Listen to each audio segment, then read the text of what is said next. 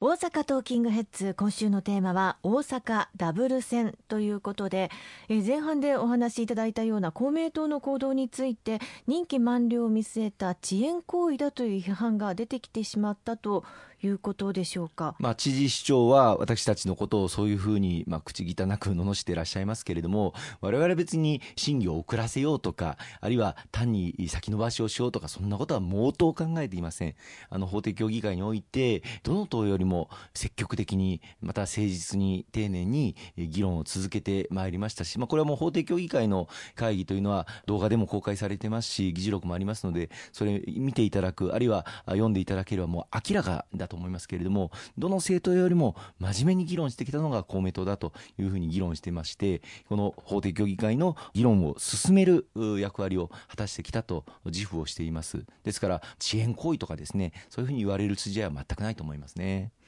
例えばあの吉村市長はただ公明党に騙されたまま終わるというのであれば死んでも死にきれませんというふうにコメントをしていますよね。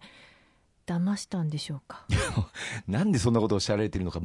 全く私分かんないんですけども先ほど前半の時に言いましたが、はい、確かに維新と公明党では合意書を交わしていました。その合意書の内容というのは慎重かつ丁寧な議論を行うことを前提に任期中に住民投票を行うというものなんですね、はい、で慎重かつ丁寧に議論を行うことが前提であるはずなのにその議論を打ち切ってしまったのは知事市長の側でありますしまた任期中に住民投票を行うというふうに、まあ、書いてありますけれどもこれについて私ども公明党はこれまで知事市長が言ってらっしゃった通り知事市長の任期中に住民投票を行うというつもりでいたのにいつの間にかこの4月の統一地方選挙までにというふうに勝手に変えられてしまいましてまあ、逆にだから裏切られたあるいは騙されたのは我々だという認識ですね。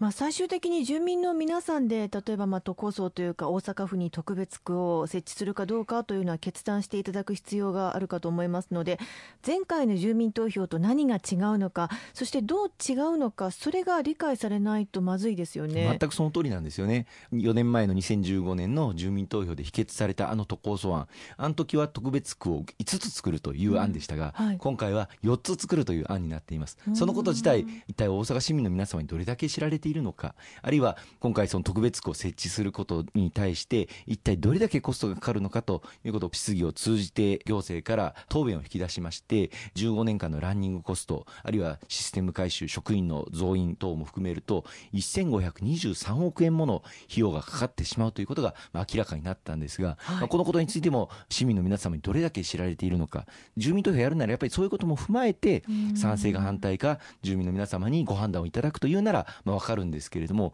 そういったことが全く住民の皆様に知られていない中でただただスケジュールだけを決めて住民投票をやりたいというのは政治家としての職責を放棄しているに他ならないというふうにあの訴えたいと思います。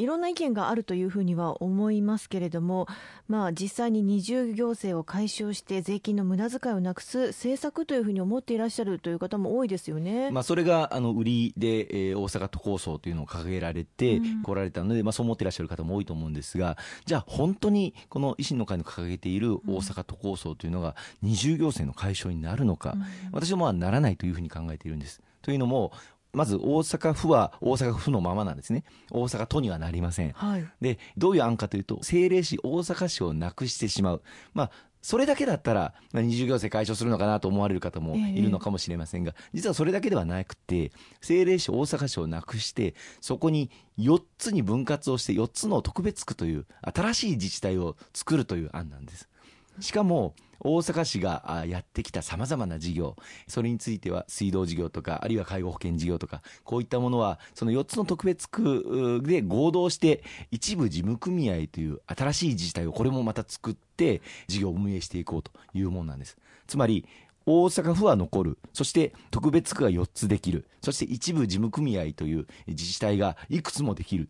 二重行政解消どころか、それが三重行政、四重行政、それを生んでしまうということになるんじゃないかということを我々は心配して、法的協議会で慎重に本当に大丈夫なんですかということを、まあ、議論をさせていただき、まだまだ議論は尽きていない市民の皆様にもそういう実態になっていくということが理解されていないということを、まあ、非常に危惧をしているんです。本当にこう住民の皆さんが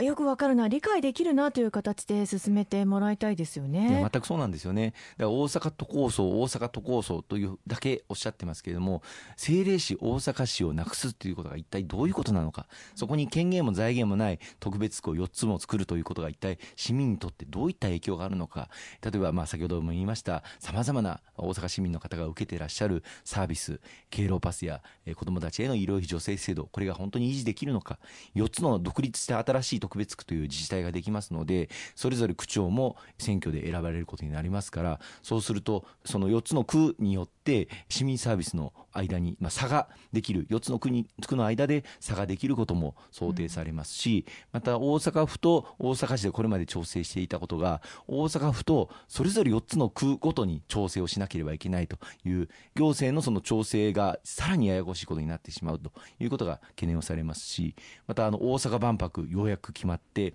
大阪市が行わなければならない。役割というのは大変大きいものがあるんですよね。夢島の開発もしっかりしていかなければいけませんし、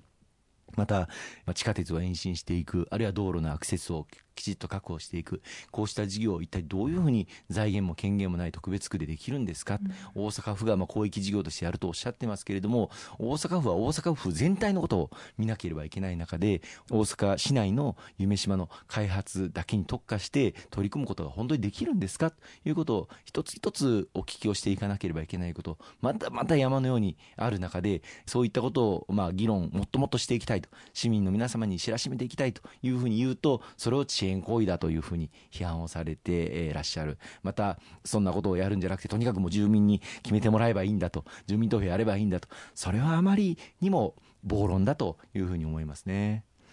そんな、えー、注目のダブル選なんですが知事選が21日市長選は24日に告示をされまして4月7日に大阪府議審議選と同日4月7日に投開票される予定です。まあ、今思えば、もともとこの4月7日の統一地方選挙に自分たちのダブル選挙をぶつけたいということが目標であって、そのために公明党に裏切られたとか、あるいは嘘をつかれたとか、そういったこと、全く事実にないことを言われて、振り上げた拳を下ろしようがないので、ダブル戦に臨んでいるというパフォーマンスをされているのに過ぎないのかなという気がいたします。まあ、府民、市民の皆様の冷静な、あるそして厳正なご審判をいただきたいと思いますね。今週もたくさんのお話をいただきました。ありがとうございました。